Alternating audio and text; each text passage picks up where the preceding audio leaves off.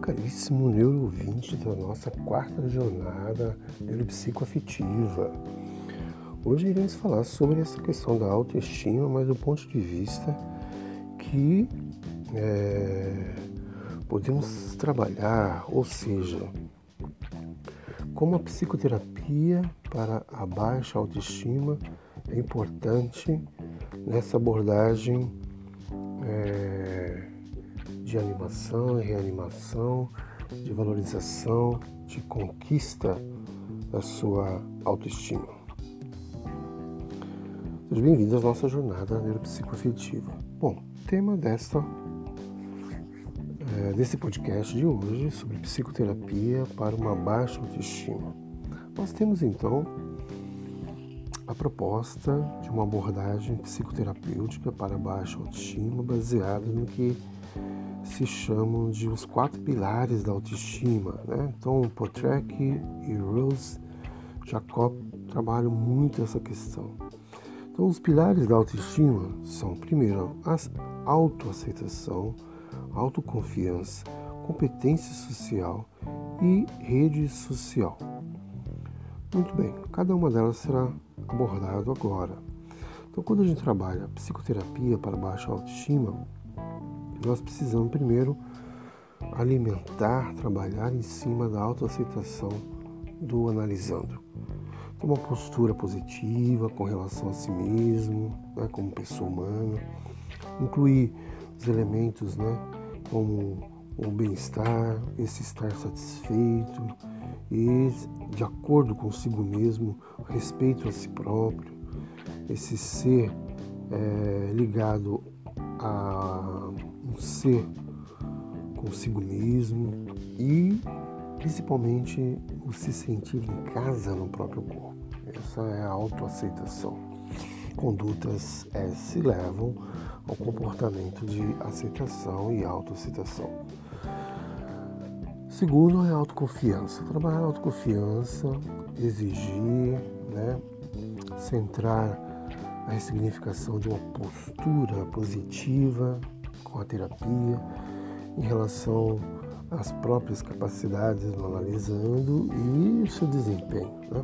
Então, o profissional de saúde mental tem que incluir as convicções de saber e conseguir fazer uma coisa muito boa que é fazê-lo bem, esse conseguir alcançar alguma coisa, um objetivo, alguma meta, né? suportar as dificuldades e poder prescindir algo. Então a autoconfiança é importantíssimo para realizar as suas pequenas metas ou grandes metas. Terceiro, a competência social, ou seja, essa experiência de ser capaz de fazer contatos, né? competência social, exatamente isso, socializar, incluir né? um saber de lidar com outras pessoas, sentir-se capaz de lidar com situações difíceis, ter reações flexíveis, conseguir sentir a ressonância social dos próprios atos, saber regular a distância, a proximidade com as pessoas. Né? Então é necessário às vezes avançar, é necessário às vezes recuar, às vezes é necessário até mesmo não ignorar, mas silenciar. Quatro, a questão da rede social. Né? É necessário que a pessoa esteja ligada a uma rede de relacionamentos positivos. É necessário você incluir uma relação satisfatória com o seu parceiro, com a sua família, os seus amigos de escola, amigos de trabalho. Então esse poderio, né? de poder contar com o outro, né? estar à disposição do outro sem ser importante demais para as outras pessoas. Né? Então, esses pilares são bastante importantes. Os dois primeiros pilares representam a dimensão intrapessoal da autoestima, ou seja, o pilar da autoaceitação e da autoconfiança. Então, esses dois pilares é, são a dimensão interpessoal da autoestima. Os outros dois são a dimensão interpessoal. Então, o tratamento aí consiste em diferentes exercícios que têm por fim capacitar a pessoa a realizar cada um desses passos nos diferentes pilares. Né? Mais importante, então, é, destacar que antes de se começar o trabalho né, neuropsicanalítico, é, psicoterapêutico, é, primeiro pilar, há um trabalho preparatório dedicado à formação do amor próprio, né? Aí a questão é, do cuidado consigo mesmo, né? Termo bastante utilizado em alemão, Selbstverwandlungen, que é esse processo né, de desenvolvimento em três passos, né? Então o amor próprio, esse cuidado consigo mesmo, o primeiro passo de três é o tornar-se atento e consciente das próprias emoções. A pessoa tem uma consciência de suas emoções, seus sentimentos, suas sensações, necessidades corporais e psíquicas. Então esse amor próprio ele está relacionado a isso. O segundo é, é passo do amor próprio é relacionar-se é, respeituosa e amorosamente consigo mesmo, né? E isso irá fundir uma qualidade melhor do terceiro, que é o cuidar de si. Então, esses três passos, esses exercícios, incluem técnicas de relaxamento, técnicas para lidar com o senso crítico interno, de se tornar também consciente dos pilares positivos, nessas partes positivas de si mesmo, né?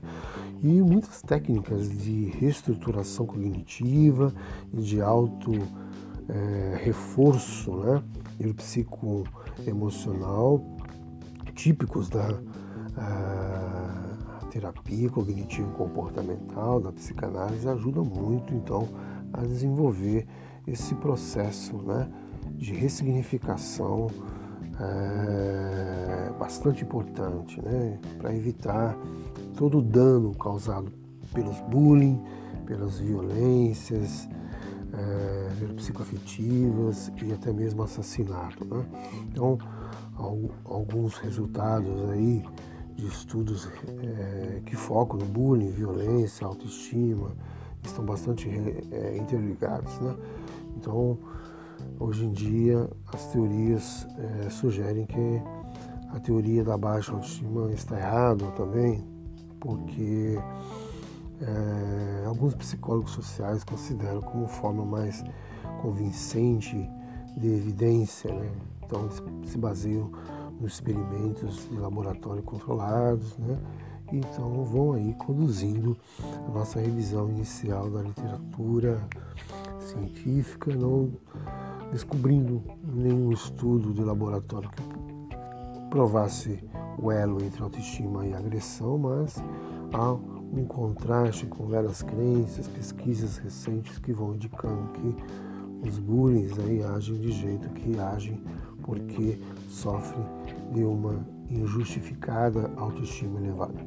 Então, no caso dos criminosos violentos, frequentemente se descrevem como superiores aos outros, em especial com pessoas de elite, né, os sociopatas aí, os psicopatas da vida, que merecem tratamento específicos, preferencialmente falando. Então, muitos assassinatos e ataques são cometidos em resposta a golpes contra a autoestima, tais como insultos e humilhações, por exemplo. Então, para ser mais preciso, muitos perpetradores vivem em ambientes onde insultos são muito mais ameaçadores do que a opinião que tem de si mesmo. Então, estima-se então a respeito que essa ligação do, ao status na hierarquia social e esse desenrolar né, pessoal pode ter consequências tangíveis e mesmo acarretar risco de perda de vida. Ou a mesma conclusão emergiu é, dos estados né, de uma categoria de pessoas violentas. Então, há relatos de membros de gangues né, de rua que possuem opiniões favoráveis sobre si mesmos e recorrem à violência quando essas avaliações são contestadas. Né?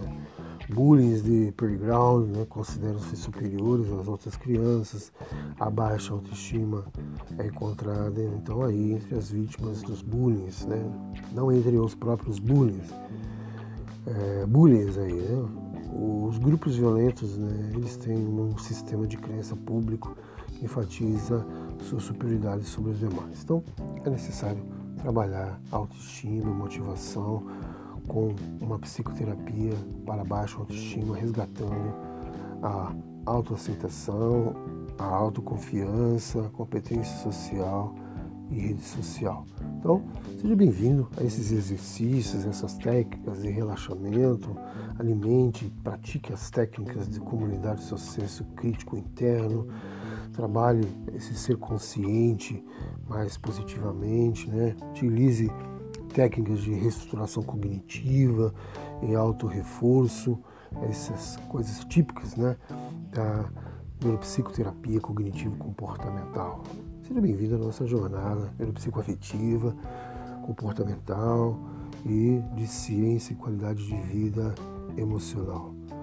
Nesse momento, então, para profissionais, compartilhar um pouco sobre a minha experiência né, é, neuropsicoafetiva, como trabalhar, como lidar com o problema da baixa autoestima.